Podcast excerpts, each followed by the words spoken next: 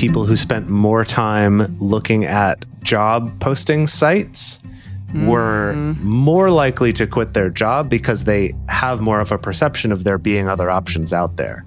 Same with people who look on dating apps while they're in a monogamous relationship are more likely to leave that relationship because it's adding to that perception of having more choices. And it's not, you know, that that alone doesn't do it, but that's part of this equation. So it's your treasures minus your troubles added to your contributions minus your choices or your perceived choices. Welcome to the Multiamory Podcast. I'm Jase. I'm Emily. And I'm Dedeker. We believe in looking to the future of relationships, not maintaining the status quo of the past. So, whether you're monogamous, polyamorous, swinging, casually dating, or if you just do relationships differently, we see you and we're here for you.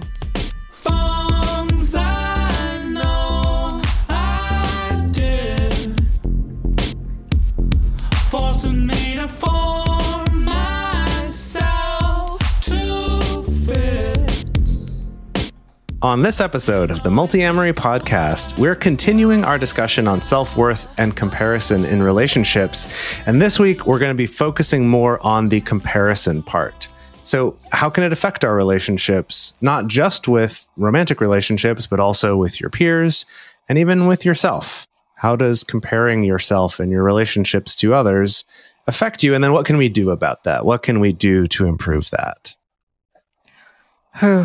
Again, here I am providing my own personal anecdote of here. Yeah, this is this is a tough one for me. Comparison for sure. And you know, I think I think I compare myself to not only like my friends, my business partners, you two, but also I do find myself comparing to people that are like my colleagues and peers in ways that I actually that make me feel a little bit better about myself at times. Hmm. like I'm in a job where it's I'm at, at work at a restaurant. I work at Sun Cafe and I've been there for years and years and years. But I'm like their number one employee essentially. I, I can say that pretty confidently. I've been there for 10 years and I know the ropes. Like I'm always the person that gets to uh, help everyone out like when they come and I'm helping training them and stuff like that. And so I feel confident about that job. And when I see people who are younger than I am coming in, I feel like I'm in more of a leadership position there. And I compare myself to where they are and I feel good about myself because I'm like, no, I, I, I know what I'm doing here. I don't have to worry about this job or this thing. And so that's really interesting though, because it's almost as though I'm comparing myself, maybe not negatively, but like in a negative or seeing them in like a lesser than hmm. situation, perhaps. Whereas in other ways, I see myself as the one who is less than to other people in my life, like my peers. So I, I mean, That's I'm just amazed to hear that you have any experience of comparing yourself to someone and you compare yourself more favorably than them. yeah, I'm like, that's a win. Keep on, keep it on, keep doing it. oh gosh I, I feel bad for even saying that but no but i definitely do like at, at times and and it's not like in a in a mean way but rather just that oh i see myself th- that i am uh more able i guess to understand like how this job works or what it's like to take a hundred covers in a day and not feel like i'm going to die like those kind of things mm-hmm. so yeah, I I guess from that standpoint, I I feel good about that type of comparison. But we mm-hmm. are going to talk about that like upward and downward social comparison a lot on the show today. And I guess I'm curious, does that happen to the two of you? Because again, it seems like you're just like these pillars of strength and never compare yourself or never never do anything. Yeah. Gosh. Oh my goodness. Along those lines. Gosh, Emily, gosh, you've really, you've really bought into the lies. I guess. Yeah, I have. Maybe it's it's y'all's fault for feeding me these lies for most years. likely. Most likely. Oh gosh. Yeah, I it's mean, kind of it's- funny the, to notice the areas where I do compare myself. I- I think that actively the past few years I've been really trying to not, or at least trying to catch myself, notice when I do, and then just divert and just literally do anything else other than keep up with the comparison. Because, yeah, no, I totally tend to, I don't know. I love being better at things than other people. And Uh-huh. sure. Sure. Yeah. so I'm trying to rein that in and be aware of that. But I don't know. It's just so funny how you notice. I don't know. My brain, I think, just goes there by default all the time. And it's so fast how quickly it happens, how you can step into a room and just so quickly size up where you think you are in the hierarchy, whether it's the hierarchy of who has the most experience here, who's the most knowledgeable here, who's going to be the best or worst at this skill, who's the most attractive or least attractive, that uh, our brains can work so quickly to just figure out, okay, where do I fit? Yeah, it's comparison's such an interesting thing because I, I don't think that, and we'll probably get into this a little more through the episode, but that it's not inherently a bad thing. And that I remember a while back, you know, reading about some studies talking about the importance of comparison for development. You know, when when you're young, because it helps you understand where you fit in in terms of your your skill level in different areas Right. So, an example of that in kind of adult life would be if I'm kind of running some comparisons in my head about, I don't know, maybe like writing ability or artistic ability of myself versus peers or or other people that I see online or whatever, that there's value to that if it's like, okay, I kind of have a sense of these people are better than me at this. So that might be the kind of person I'd want to hire to do something like that. Hmm. Or that I would recommend to a friend who's looking for an artist over me trying to do it and like really struggling and, and having to work really hard to get something good when it's like, I know someone's better than me. And also, I guess on the other hand, of like, I know this person's not good at this thing compared to me. So mm-hmm. I can more confidently say, actually, I should be the one to do this thing Yeah. so like that's not inherently bad but mm-hmm. when we when we so easily slip into that idea of then associating that with our worth that's where we can get ourselves into trouble. So it's it's i feel like comparison's a really interesting one because it's not inherently bad and actually is a really useful skill. But we have to be careful of how we're doing it and how we're approaching it to not to not fall into that right? And and I, I would say that that exact situation i just described i can also in the wrong, you know, mental state, turn that into something where I'm feeling bad about myself Yeah. and my lack of artistic ability compared to someone else or, or something like that. Right. So it's just, I think part of it depends on the thing you're comparing about. How much do you associate that with worth? You know, how much is, how much is that skill of yours or that ability of yours or that trait of yours tied to what you think makes you good? If it's like, I'm great because I'm good at sex, and then I compare myself to someone who I think is better at sex than me, it's like now I'm not as desirable. I'm bad. Mm. Even if it's this mm. perceived other person my partner's dating that I don't really know anything about, but I imagine they're better than me and I'm doing this mental comparison based on not a lot of good evidence. yeah. Right. Then then I can that can lead me down a, you know, spiral of feeling depressed and envious and jealous and all that versus Uh, you know, versus another situation where either I have more accurate data or it's less tied with self worth. Yeah. I Yeah, think I it's very insightful. that oh, is. Oh wow, thank you. I love that. I'm really guess insightful I'm- compared to my peers. Jeez. Yeah, you're on that upward social comparison right there Right. already. Yeah. No, yeah, I, I think I I just am like I hope that the listeners of this show, like I'm always worried that the listeners of the show aren't like, oh, Emily is definitely the weak link here. And if she oh was cast off, it wouldn't Gosh. really matter. It would be like just fine. So Um, that's the main thing that I'm like the main comparison that I struggle with. I think on being on this podcast, that I'm not like as accomplished as the two of you in various ways, and so therefore I have to. I have to pep myself up, like give myself a pep talk, and and yeah, bring myself up in various ways whenever I can. but Em, I mean, a a few years ago, Jase already came to the conclusion that he's actually the dead weight of multiamory. that was officially stated on the episode. Yeah, you're right. Well, I think that's just inherently incorrect, considering all of the stuff that you do. Uh, and I also feel like I'm constantly telling people about, you know, how important your contributions are to this show, Emily. So Oh, you're, well. you're wrong I, I didn't know that. Thanks. compared to compared to your co-hosts. You're bad at comparing yourself to others. Definitely. A hundred percent. I'm very bad at it. For yeah, for better or for worse, I'm bad at it.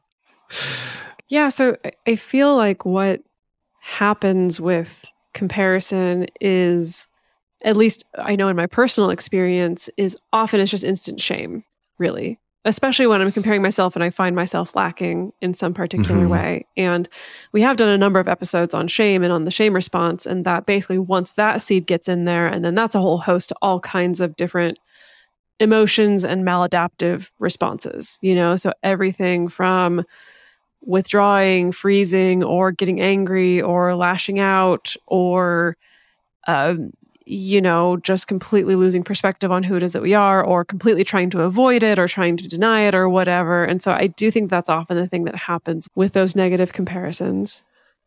Yeah, I- just wanted to point out a shame thing that happened recently with the three of us, where it was actually during the uh, episode on all of the different studies that we did, where I, in the middle of recording, like couldn't really understand what I was reading, or it was just like not coming out the way that I wanted to, and I had like an extreme shame triggered reaction during that that the two of you were witness to, where I was frozen. Like I, my brain was like not really processing it well or something, or I just like, I was completely unable to continue like my thought process or ideas about what I was seeing in front of me.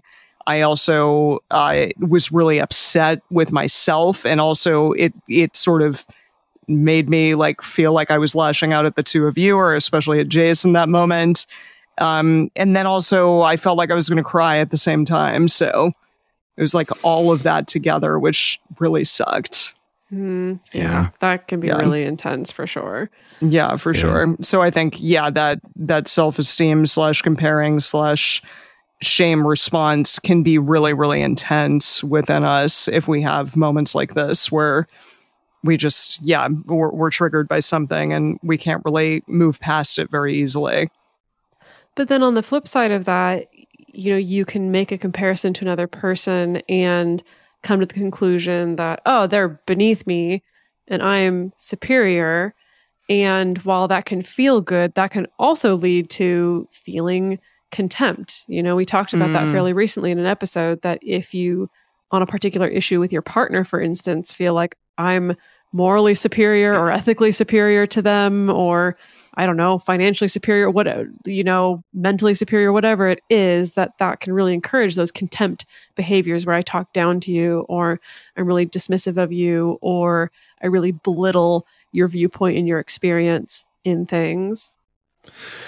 also if we're you know boosting our own self-esteem or self-worth by comparing ourselves to others that we think are less than us in some area if something happens in our life where suddenly we become less in that we've hmm. internalized all of this negativity toward people not doing as well such as you know oh, i'm going to make myself feel better by looking at other people who are breaking up and being like i'm so great because my relationship's still going when you have a breakup and i'm speaking from experience then when you do end up having that breakup it's much more devastating because you built so much of your self-worth on the fact that you had a relationship that wasn't breaking up and so now that thing which is a totally natural thing and happens to people you've now associated with people who are worse than you Fascinating. Right.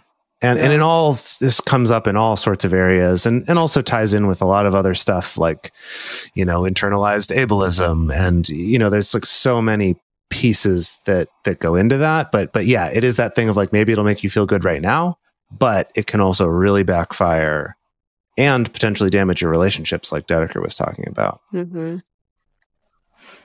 So we're going to talk quickly about something called social comparison theory in psychology because I know it's it's very easy to compare ourselves to others even though maybe it's something that we're taught not to do. It it happens, e- especially, you know, in our society we just tend to compare and I think often our parents teach us to compare our to you know our friends maybe or to other people who are academically doing better than us or you know teaching us to be competitive i think from a young age in a lot of those different ways and competition can be good like jase said right.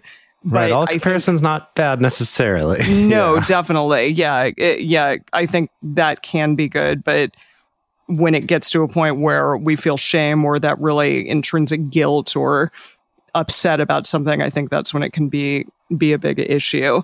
So social comparison theory in psychology, this is from Verywell Mind, uh, an article in Verywell Mind. Uh, social comparison theory was first talked about and proposed in 1954 by this psychologist named Leon Feistinger. I'm assuming he was perhaps German. Festinger. Festinger, I I think. don't know. Yeah, it's exciting. It's a fun name. And it essentially suggests that people have an innate drive to evaluate themselves, often in comparison to others. And the social comparison process involves people coming to know themselves by evaluating their own attitudes, abilities, and traits in comparison with others. So now, that's kind of what I was talking about. Like as you're developing your sense of self, part of that is how do I how am I similar and different to other people? And so that that is kind of this Yeah. essential intrinsic thing. So that is worth acknowledging that it's right there. Sure, absolutely. And it, probably something that we do just as kids, regardless. I mean, yeah, we're we're trying to sort of Well, you wanna uh, understand you understand our fit in the place in the world. world. Exactly. Yeah, yeah. Yeah. So we may have butchered this a bit before, but now we're going to talk about upward and downward social comparison. So upward social comparison takes place when we compare ourselves to those who we believe are better than us. So that makes sense. So I- I see You're looking so in- upward, yeah. Yes, exactly. I, I see someone who I want to be like or who I wish that I were more like them in a certain way. And that is that upward social comparison. So we focus on the desire to improve our current status or level of ability. Now, downward social comparison takes place when we compare ourselves to others who are worse off in some way than us. And that may be a mm. perception, that may be reality, but we're looking at, you know, social downward comparisons are centered on making ourselves feel better about our abilities or traits. We see someone like, oh, well, I've done more national commercials than this person, or I am, you know, got an A in psychology and they got a B, something like that. Right. I mean, and and a lot of our institutions in education are kind of built around this, right? It's like, oh, well, I'm on the dean's list because I'm in the 85th percentile, or, or you know, whatever it is. Mm. It's based on this, or right? My value comes specifically from my comparison to other people, rather than Right. some objective measure or something like that. Or grading on a curve is an example of that. Yeah. We do have a couple studies discussing social comparison. The first is called Social Comparison as a Predictor of Body Dissatisfaction, a meta analytic review. So, this included data from 156 studies, Wow, which is that's a ton. lot. Yeah. Yeah. And it showed that social comparison was related to higher levels of body dissatisfaction. And the effect for social comparison and body dissatisfaction was stronger for women than men and inversely related to age. So This the effect- younger you are, Yeah. the more likely you were to do comparison and feel dissatisfied with your body. Hmm. Huh. I guess that mean, makes yeah, sense. It doesn't surprise Perhaps me. I as you age, you're like, yeah, whatever. I I do don't think know. that some people, not Yeah. all people, anecdotal evidence do break reached some kind of breaking point of finally not giving any fucks. Yeah. yeah. Yeah. Uh, results confirm theory and research suggesting that comparing oneself unfavorably to another on the basis of appearance may lead to dissatisfaction with one's own appearance. I guess that makes sense as well. But, Yeah. you know, Yeah. that's something that we're often kind of taught to do and that happens so much in social media these days because we see all of these stunningly, you know, perfect people or uh, more desirably superior people, perhaps, or people that we deem to be socially desirable. And it's hard because we're kind of bombarded with that in our media and especially in social media these days. So it makes sense that if we're looking at a bunch of people online or in other ways, then yeah, we we may compare ourselves disfavorably. And think about over the years, just the explosion, this exponential increase in how many examples you have to compare yourself to. Right? Think about going back to ancient history where I'm surrounded by a group of anywhere from 10 to 200 people. That's who I'm comparing myself to up until we have mass media where it, you know, again, more opportunities and more examples to compare myself to. And now with social media, where it's just, I mean, it's an endless scroll. Infinite right? scroll. Yeah. Infinite Yeah. scroll. It, it never stops, which is Mhm. us tough. You know, I, is I think it's it's tough and it's really overwhelming. Now, here's the tough part: is there's evidence to suggest that our brains like this shit. so, Mm. so this is just a little factoid pulled from this article, this study titled "Brain Mechanisms of Social Comparison and Their Influence on the Reward System." So, there's this part of your brain called the ventral striatum, is what I'm going to call it, or how I'm going to pronounce it. But so So you it's a part brain of, people out there, sorry. yeah, brain. Sorry, sorry to the brain doctors and brain scientists and brain neuroscientists. Yeah. We are not those people. Oh, we should text your dad real quick, Jase. He would know. probably know. Yeah. You He knows about brain him. stuff. Hey, Dad, Anyway. how do you pronounce the ventral striatum? The ventral striatum. So anyway, it's a part of your brain that reacts to what are known as both primary rewards and secondary rewards. So the example they give for a primary reward is like something that tastes good. So hmm. I guess the kind of that direct sense experience of mm-hmm. this feels good. I like this. And then secondary rewards, the example they give is like a monetary incentive. So it's like the experience of maybe someone putting money in my hand maybe is not inherently pleasant, but I know that that's going to lead to cool, I got a hundred bucks, or I'm going to go spend it on this cool thing or whatever. And that activates the reward center of the brain. And so this portion of the brain does seem to play a role in forming kind of the associations between stimulus and reward. And some recent research indicates that social comparison in particular exerts a strong and reliable effect on the ventral striatum. So there is almost a little bit of there's something in our nervous system that's like, no, no, no, th- no, this is good. You should do that. Yeah, it's good to compare. Compare yourself. Mm-hmm. yeah. Fascinating. Yeah, I wonder if part of it's that that whole thing of intermittent rewards are more addictive than consistent rewards. Oh yeah, yeah. And so when you're comparing yourself to others, it's like, well, sometimes I'm going to come out good and sometimes I'm not. And so maybe there's like an addictive quality to that. Oh, I'm looking You're for that one where I feel I good about myself. I didn't think about that. I've thought about that a lot with the years past when I used to be much more obsessive with like checking an ex's social media Oh, is that God. intermittent reward thing of like maybe once out of every 20 times I'll feel better about myself based on what I Mhm. see going on in their life, but the rest of the time I'm not. But your brain is still like, ah, any reward is better than no reward. So let's keep let's keep checking. But yeah, I guess that would make sense with the comparison thing. That makes Yeah. a lot of sense. Yikes.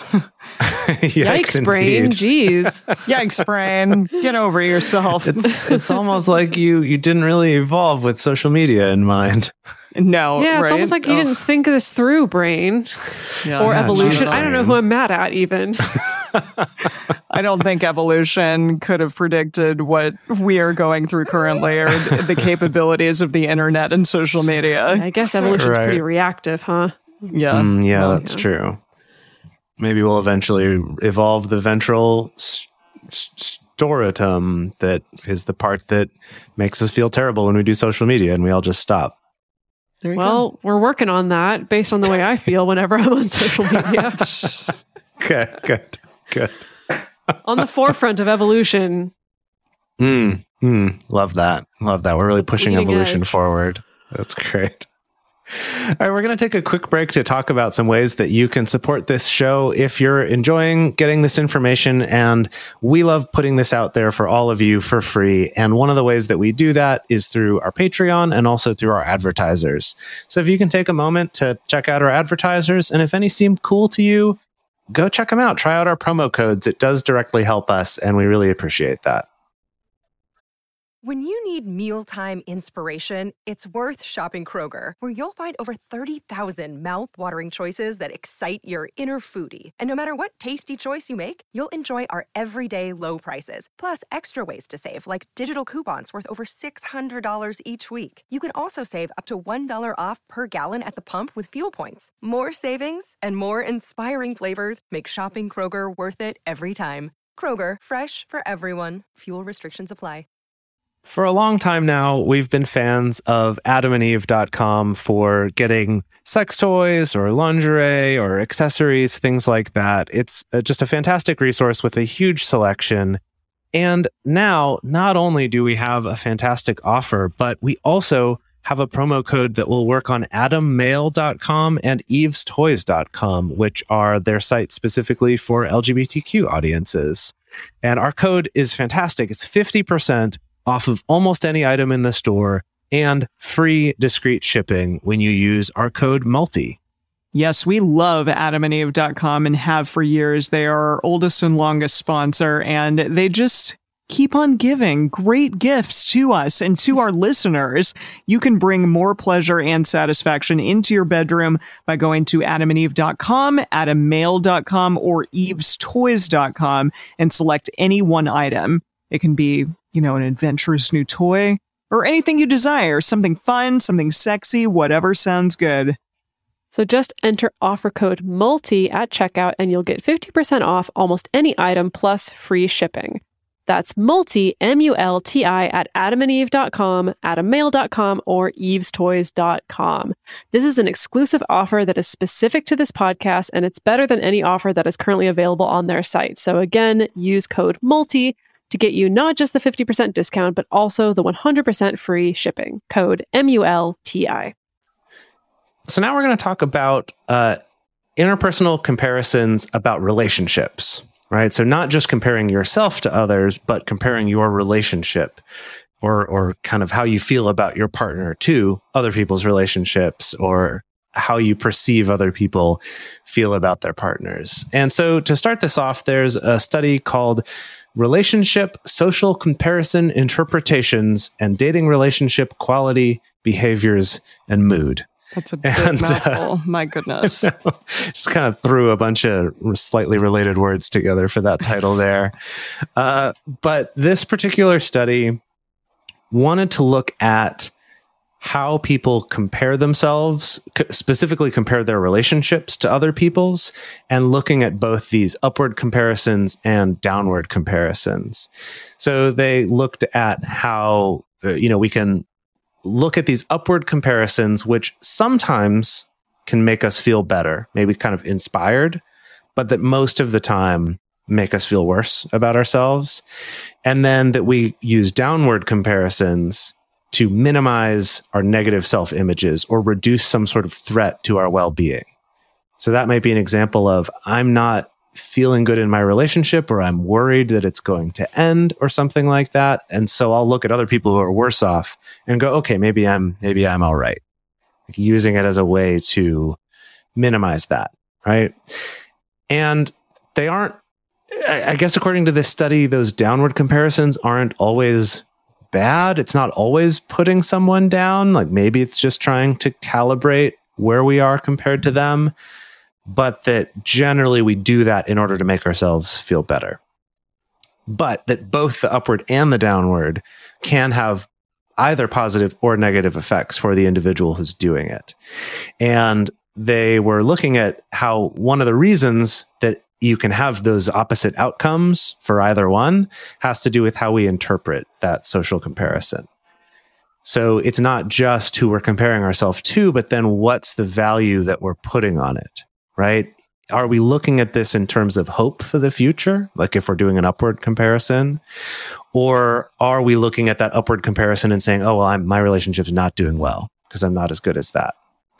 Right. Or you know they they also gave the example of hey i'm struggling with this thing and i'm feeling bad and i do an upward comparison to someone who i think has a good relationship and if i see oh they also struggle with this sometimes that can help right that can make me feel better even if i'm like they're the goal and i'm Hmm. not as good as they are but it's like oh but i have something in common so there's hope right versus Mm, looking at them and mhm. going oh well, i'll never have that so my relationship must be bad right Yeah, that makes sense. Uh, and so, basically, just to kind of summarize some of their findings from this particular study, and I guess it's worth keeping in mind that this is all undergrads. Everyone in this study was undergrads and uh, almost all white. I think 85% white. So, you know, as always, there's there's those caveats. Um, and basically, what they found is that overall, uh, as expected, more often when doing a downward comparison, people felt better about themselves than when they did upward comparisons. Um, they also found that in their study, people tended to have more positive than negative interpretations of the comparisons they made. So maybe people seem to gravitate toward the ones that make them feel better more often than the ones that make them feel bad. Again, at least amongst their participants. Um, and that negative interpretations, you know, so whichever direction you were looking, if you interpreted it in more negative way for yourself, were associated with not only lower rates of satisfaction, but also less commitment to their partner, uh, less uh, positive affect to their partner, and also um, kind of more what they called uh, exit behavior of that kind of I'm distancing myself, I may be looking for other options, I'm kind of less, which is also sort of tied to commitment, but that that would those negative interpretations over time would tend to lead toward the relationship ending as well. Gosh. That's something we've talked about a little bit on this show. Just the idea that I think because we're we have such a huge array of uh, different like dating apps and stuff like that out there, that we are bombarded with all of this choice and the Mm. potential for new people to be with or something along those lines. And I do wonder kind of how that correlates to this study just in terms of how often are you looking at a different person and comparing who you're with to maybe somebody on a dating app or like somebody else that you see out there that might be single or something along those lines. And Mhm. what does that do for you? And is that you know something that we should be doing? I mean is all of this choice like a good thing or not Yeah, there's something that I came across before. Uh, Heidi Reeder, Dr. Heidi Reeder, is the one who I think created this first, but basically a formula for commitment, for like a level Huh. of commitment. wow I'm and she puts it as your treasures minus your troubles. So that's basically good stuff is positive. So like these are all the things that are good about my relationship or my job or whatever, right? This is commitment to to anything. Minus your troubles. So your troubles are all the complaints you have, right? All the bad stuff. okay And then you add that to your contributions, which is kind of like the whole sunk cost thing. It's like, how much have I already invested in this particular job or relationship or whatever? Yeah. minus my perception of what other options I have, which she Yeah, calls your that's choices. One that, yeah, that's one that's come up in a lot of studies. Is that yeah. Yeah. yeah, especially if there's a tendency to like negatively compare your partner to the other options. It's like a death knell for Yeah. your Yeah. relationship. Totally. So, like in the research, they found things like people who spent more time looking at um, job posting sites were Mhm. more likely to quit their job because they have more of a perception of there being other options out there. Same with people who look on dating apps while they're in a monogamous relationship are more likely to leave that relationship because it's adding to that perception of having more choices. And it's not, you know, that that alone doesn't do it, but that's part of this equation. So it's your treasures minus your troubles added to your contributions minus your choices or your perceived choices. Wow. It's pretty pretty interesting stuff, but it definitely seems to track with with a lot of these other things that we look at like this.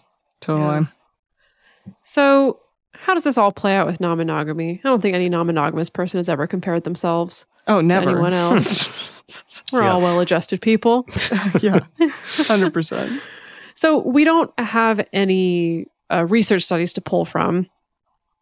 Do they exist yet? I'm sure. I'm sure some of the existing research on non-monogamy is probably touched on these Yeah, in the things like self-worth and jealousy and metamors and things stuff, like yeah. that. I don't think we're aware of any study that's just about uh, comparison behaviors or mindsets with non-monogamous folks so we can't speak from that particular standpoint but this is something that a lot of people have talked about we've talked about it on this show before a lot of other creators in this space do talk about this um, so in particular we're looking at a blog post um, from polyamoring by our good friend friend of the show fee uh, who wrote this post called Sabotage by Comparison. And Fee talks about the fact that, you know, as we said early in the episode, we're conditioned from very early on to compare and also to compete in a lot of different aspects of our existence. And so, of course, it makes sense that we would measure our own value in the same way in our relationships as well.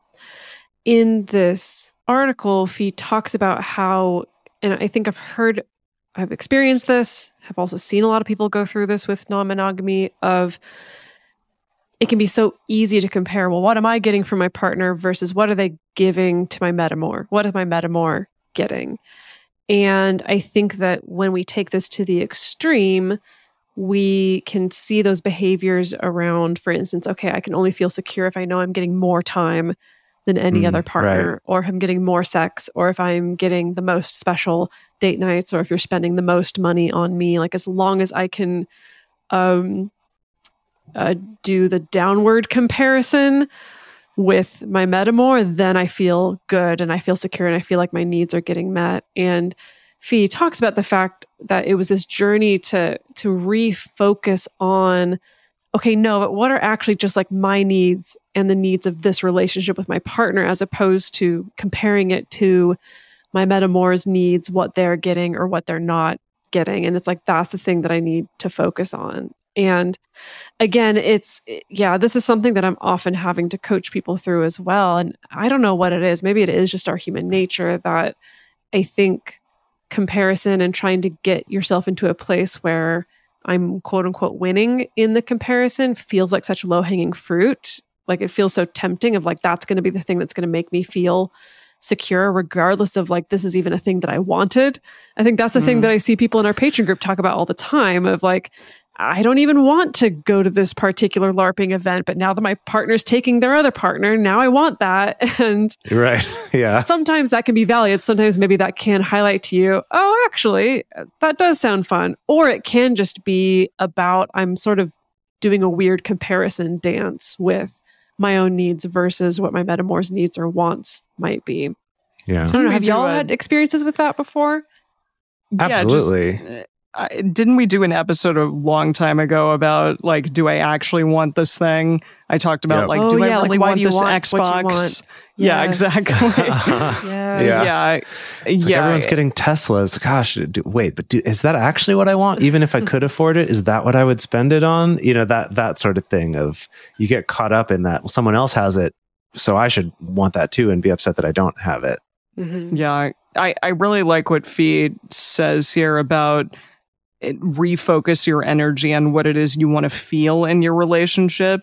If you can only feel secure in a relationship when someone else's need, needs are being ignored or pushed aside, then what you're working with is a type of hierarchy that very quickly becomes toxic and harmful to others. Yeah, I, I think that's that's really yeah, it can advice. be can be hard to have that honesty with yourself. Of like, oof, that's Yeah. what I Yeah, think am will make really me feel secure. And also, it probably won't. Just gonna, I'm just gonna be be real with you. It also probably Yeah, won't actually right. make you feel Right. that much better. No, it's probably a, a deeper problem that needs to be worked on there. And then I'm also looking at this 2018 article from from Polyland, Poly.land. I, I believe it's Page, Page, right? Page Turner, I'm sorry, yeah. Polyland. Yes, Page Turner. Okay. um, where they talk about how really though, at a fundamental level, that when we compare ourselves, it's just about assessing similarity and dissimilarity. It's just about our pattern seeking brains trying to find the pattern. Where does the pattern match and where does it not match? It's kind of like the matching mismatching thing that we've talked about on the show before. But then the problem comes in when we start using that to rank people and we start assigning value to those differences, right? And yeah, I can speak to my personal experience that some of the times when I know I felt the happiest, the most fulfilled, the most equilibrium when having multiple partners has been the times when I do have an awareness of the similarities and dissimilarities. But that's okay. It's like I'm not necessarily ranking like, oh, clearly this is the the far superior relationship and this is the far inferior relationship or this partner is just like way better than this other one. But i'm also not trying to lump them both into the same category and claim like oh these two people are just like equal. You know i know for me it was kind of being able to hold those differences but not assign value to them.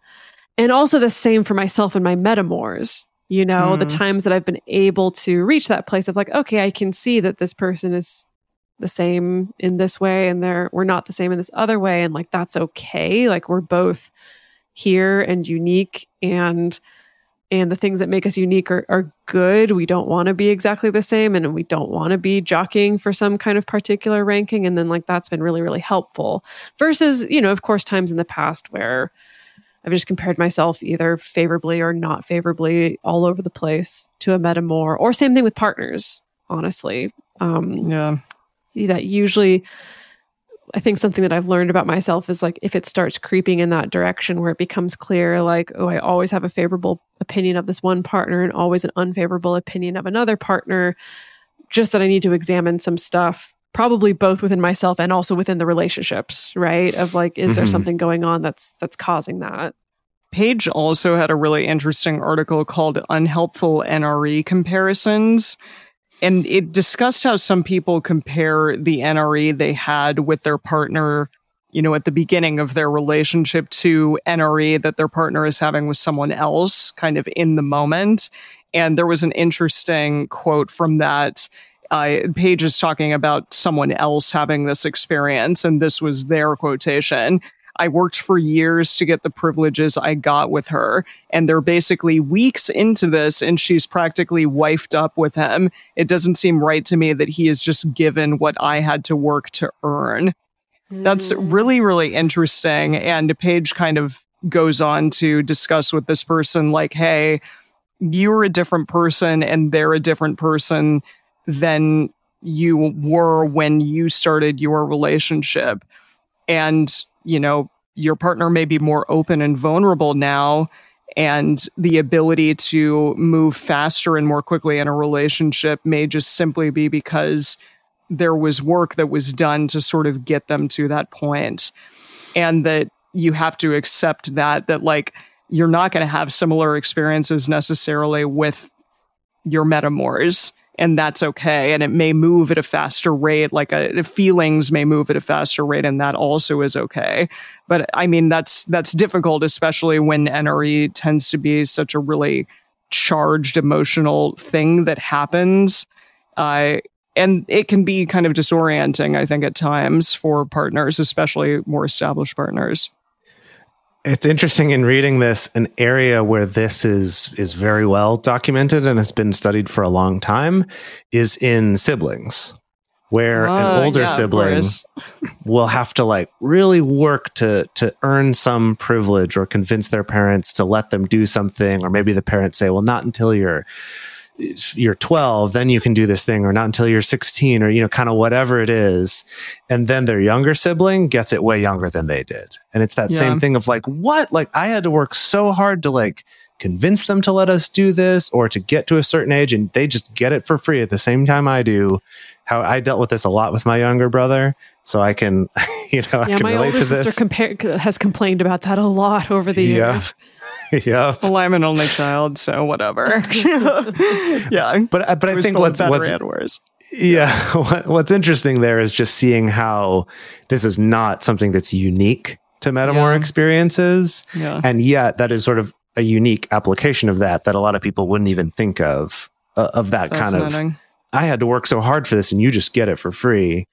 That that sort of feeling, but that that is something we a lot of us have experienced in our lives already with our siblings. hmm All right, so how do we stop this shit? How do we stop? Oh boy. comparing? Good question. feels, okay, everything we talked about though makes it sound like it's impossible. Like our our society is like, yes, It's a do that. Our parents are like, yes, do that. Even our brains are like, yes, do that. I love that. I wha- like. Is there any hope? Mm. And that, you know, that's a great question. And I, I kind of, it brings me back to what I mentioned before of there's one is maybe how can we stop ourselves from comparing as much? But then also, is there a way we can be comparing better that is in a little bit more of an objective way rather than assigning value judgments and ranks and, Mm. and hierarchy to it?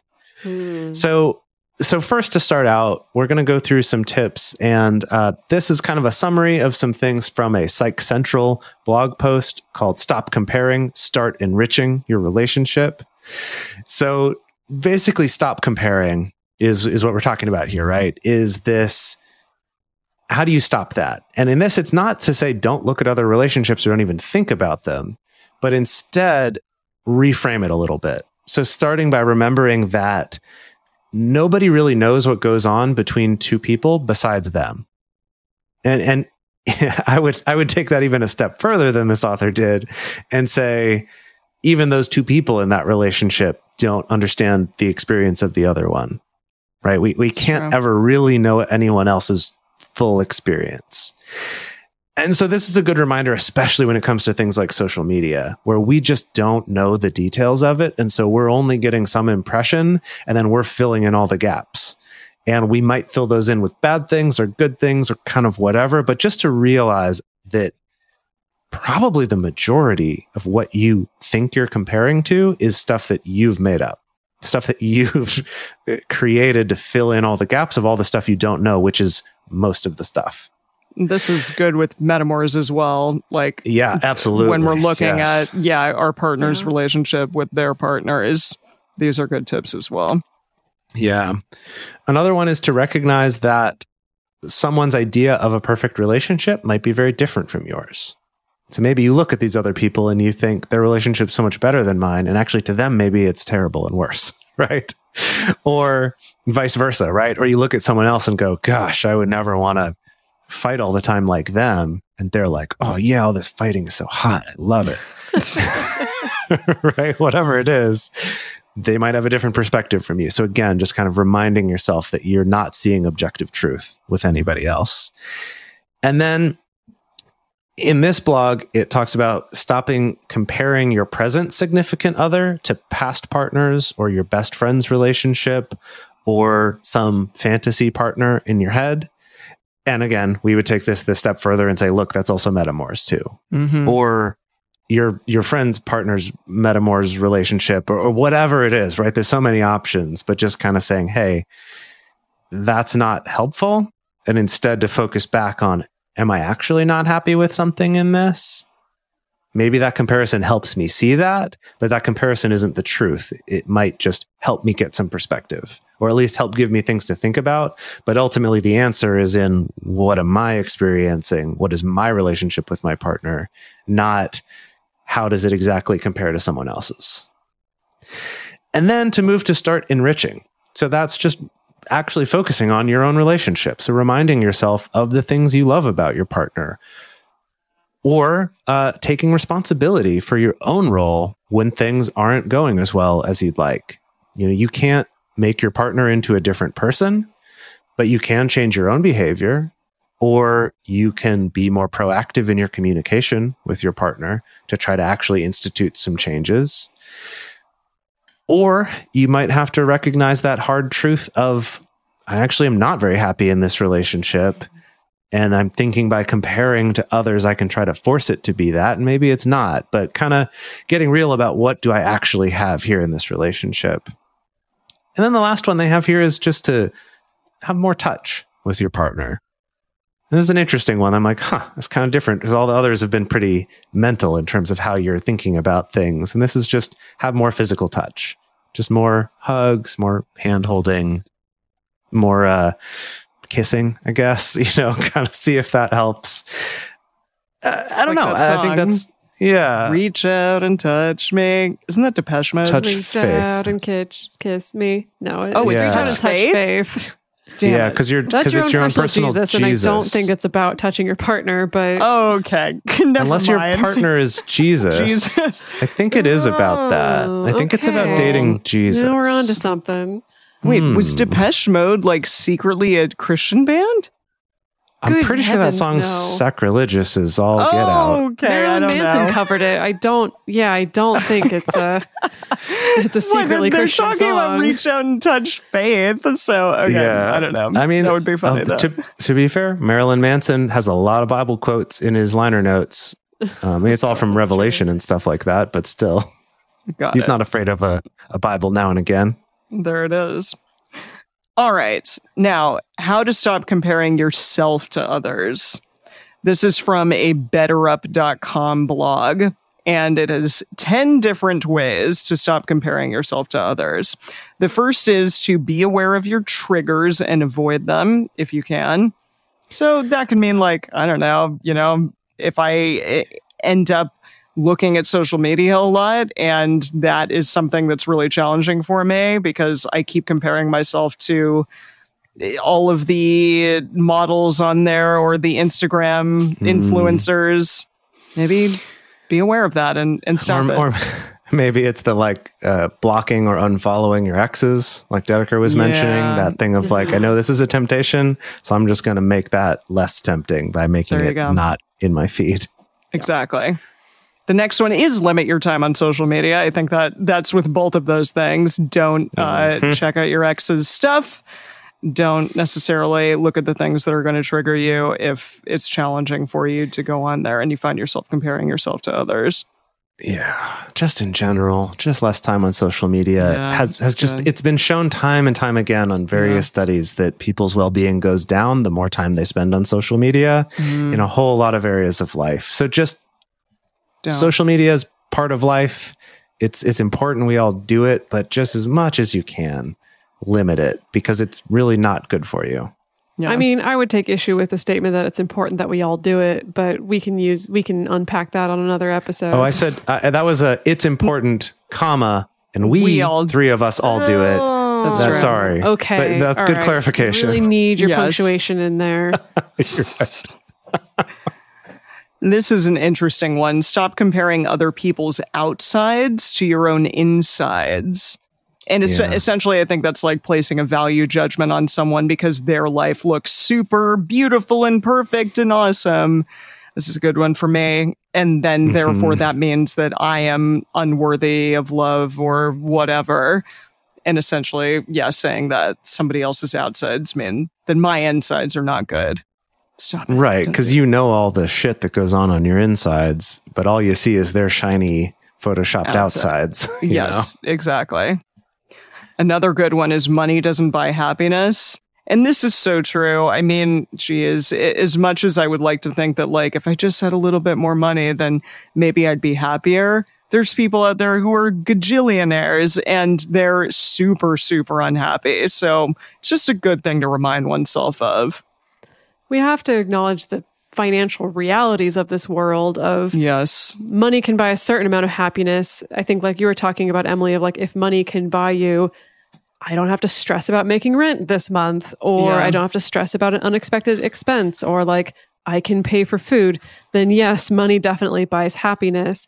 But when we're going beyond that, it's it is kind of a weird thing. I recently had an experience the, in the past few weeks, I don't know why this has happened, but I've had more conversations with some friends and other people about money and about income. And I've been in a place for a while where I've been quite happy with the amount of money that I make in the sense that, like, I can pay my rent and I can pay my bills and things like that. And then I had a couple conversations with people where we were just talking very frankly about the amount of money that we make. And when it was clear, like, all these people made more money than me, all of a sudden I felt bad about the amount of money that I made, even Hmm. though I'm like, but I like my life and I like my relationship to money right now. And so that is kind of the funny thing where it almost reminds me of Fee's article about needing to really change the scope of what I'm actually looking at here instead of just making it about comparing directly to other people, but really changing the scope to like my life and what I actually need and what actually works for me. Yeah. The next one is practice gratitude. This is a great one. As much as I don't know, it's kind of become like the lunchbox or poster child thing of, you know, it, what we should be doing in order to make ourselves feel better. I do think that it's a good one, and it has. I think studies have shown that this is actually a way to help ourselves feel better. Just be Mhm. grateful for what you have, and it is a gift to be here. I think, even though this world is a nutty place, it is a wonderful place to be. And there are a lot of things that we can all be grateful for. And that's something to, to really be aware of. Jase, this is one for you. Comparison can be used as motivation. It Oh, can. yeah, that's what I keep saying. There you go. Yeah. It's not always a bad thing. It's good to be able to uh, see people that we we see things within them that we want to strive for and that you know maybe they have a career that that we would like to have as well or I are particularly good at something that we want to get better at, things along those lines. Like, don't use comparison as a way to feel shitty about yourself, but rather as a motivating factor focus on your strengths. And we're about to do an exercise on that momentarily, but that's super important. Remember all of the things that you are good at. Celebrate other people. That's again like getting outside of your own head and outside of yourself. Celebrate other people's achievements.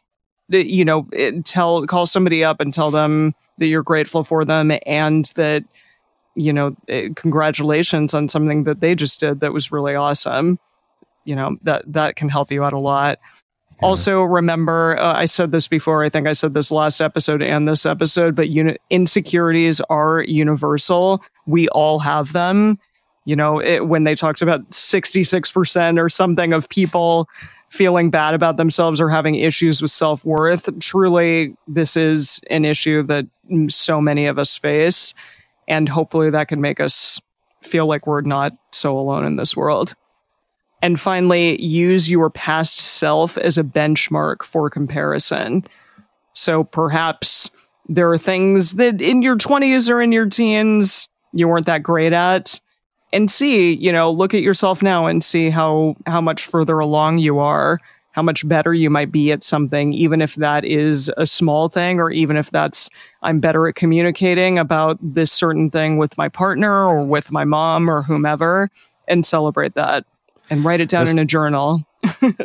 Yeah, this comes up a lot in fitness related stuff too. Is Mm. don't try to lift more than or run farther than or faster than whoever else. It's just keep track of yourself and be like, can I do just a little bit better this time than I did last time? And it's like, oh, maybe I can't, but then maybe next time I'll do better. It's just that that you are the only good benchmark to compare yourself to Yeah. and you know but still be kind to yourself in that if it's been several years since you lifted a weight don't think like oh i'm failing because i'm not lifting as much as i did back then but more like do what you can right now and see if maybe next week you can do just a tiny tiny bit better than you did this week. And that's how you can can really you know make big accomplishments not suddenly trying to go i want to lift as much as that other person at the gym or run as far as this person who posts about all their runs on social media or whatever it is. Gosh, yeah. so the final thing that we wanted to talk about quickly was the strengths exploration worksheet. And this is something that my therapist gave me that you can Google or look up and do yourself. And we do want to include a link in the show notes so that you can maybe check it out on your own. I basically what it is it, the initial part of the body of this worksheet is for you to kind of circle your strengths from a big list of choices. And they include things like enthusiasm, kindness, cooperation, humor, confidence, stuff like that. It's just a bunch of different strengths that you have. And there are four different uh, open spaces as well that you can add your own if you see something that's not on the list. So basically, I circled my choices um, from this big list, and then it explores different ways in which those strengths can be utilized in your life. So the first one is your relationships, the second is your profession, and the third is your personal fulfillment. And it asks essentially, you know, list the strengths that you possess that help you in your relationships. And then it goes through that for your profession and your personal fulfillment. And then it says, describe a specific time your strengths were able to help you in a relationship. And I really like that, that it gets like very granular and it makes you think about something very specific that you possess and how that applied and helped you out in your relationships or personal fulfillment or profession in a very specific way. And then it gets you to kind of think outside of the box about how it says describe two new ways you could use your strengths in relationships or in your profession or in your personal fulfillment. And that's fun, yeah, just it, to think outside of the box and try to figure out ways that that perhaps you hadn't discussed in your own head or ways that you haven't before used your strengths in a way to help you out in your relationships or in your personal fulfillment or in your profession. So it kind of like gives you a, a sort of stepping stone to potentially use those strengths in the future. Something I think is really cool about it is that you start by circling the strengths, like you mentioned, Emily, or, or writing some more in, because then these questions aren't just like, what's a way you could do better in your relationships? It's of things you've already identified as these are my strengths. What are two ways that I could use these in a Yeah. new way to make my relationships better or to make my profession better or to make my personal fulfillment better? I think that's so cool because it's kind of setting you up for that. Oh, look, I've got these resources already. I've already got stuff I'm good at. How could I be leveraging those more instead of focusing on all the things I think I'm bad at, which is where a lot of us tend to go by default, right? it's all like very positive language, which I really appreciate as well. Because, yeah, Yeah. a lot of those things out there do say things like, well, what are some areas of improvement? And this doesn't Mhm. even really go there. It just is super focusing on let's celebrate all the things that you're good at and that you do well already. And I found that I circled more things than I didn't, which was cool. Oh, Yeah, that's awesome. Em, I love that. Yeah. Okay, folks, we want to hear from you. So on our Instagram stories this this week, we're going to be asking the question, who do you compare yourself to? And want to hear whether it's positive or negative or upward or downward. Really curious to see what all y'all have to say. The best place to share your thoughts with other listeners is on the episode discussion channel in our Discord server, or you can also post about it in our private Facebook group. You can get access to these groups and join our exclusive community by going to patreon.com slash multiamory. In addition, you can share with us publicly on Twitter, Facebook, or Instagram. Multiamory is created and produced by Jase Lindgren, Emily Matlack, and me, Dedeker Winston. Our episodes are edited by Mauricio Balvanera. The episode was researched by M. Mays. Our production assistants are Rachel Shenowork and Carson Collins. Our theme song is Forms I Know I Did by Josh and Anand from the Fractal Cave EP. The full transcript is available on this episode's page on multiamory.com. Okay, round two. Name something that's not boring. A laundry? Ooh, a book club. Computer solitaire, huh? Ah, sorry, we were looking for Chumba Casino.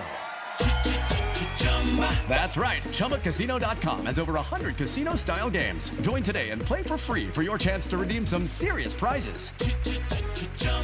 ChumbaCasino.com. No purchase necessary. Void where prohibited by law. 18 plus terms and conditions apply. See website for details.